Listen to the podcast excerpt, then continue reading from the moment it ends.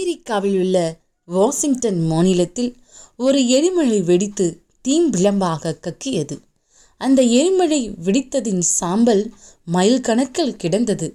அப்பகுதியில் முன்பு குடியிருந்த ஒரு நபர் தன் பிழைப்புக்கு தொழில் தேடி கொண்டிருந்தார். அவருக்கு ஒரு யோசனை தோன்றியது. எரிமலை சாம்பலை வைத்து ஒரு விளம்பரம் கொடுத்தார். எரிமலை சாம்பல் லேசானது. அது உலக அதிசயம். உங்கள் வீட்டில் இருக்கிறதா என்பதே அவ்விளம்பரம்.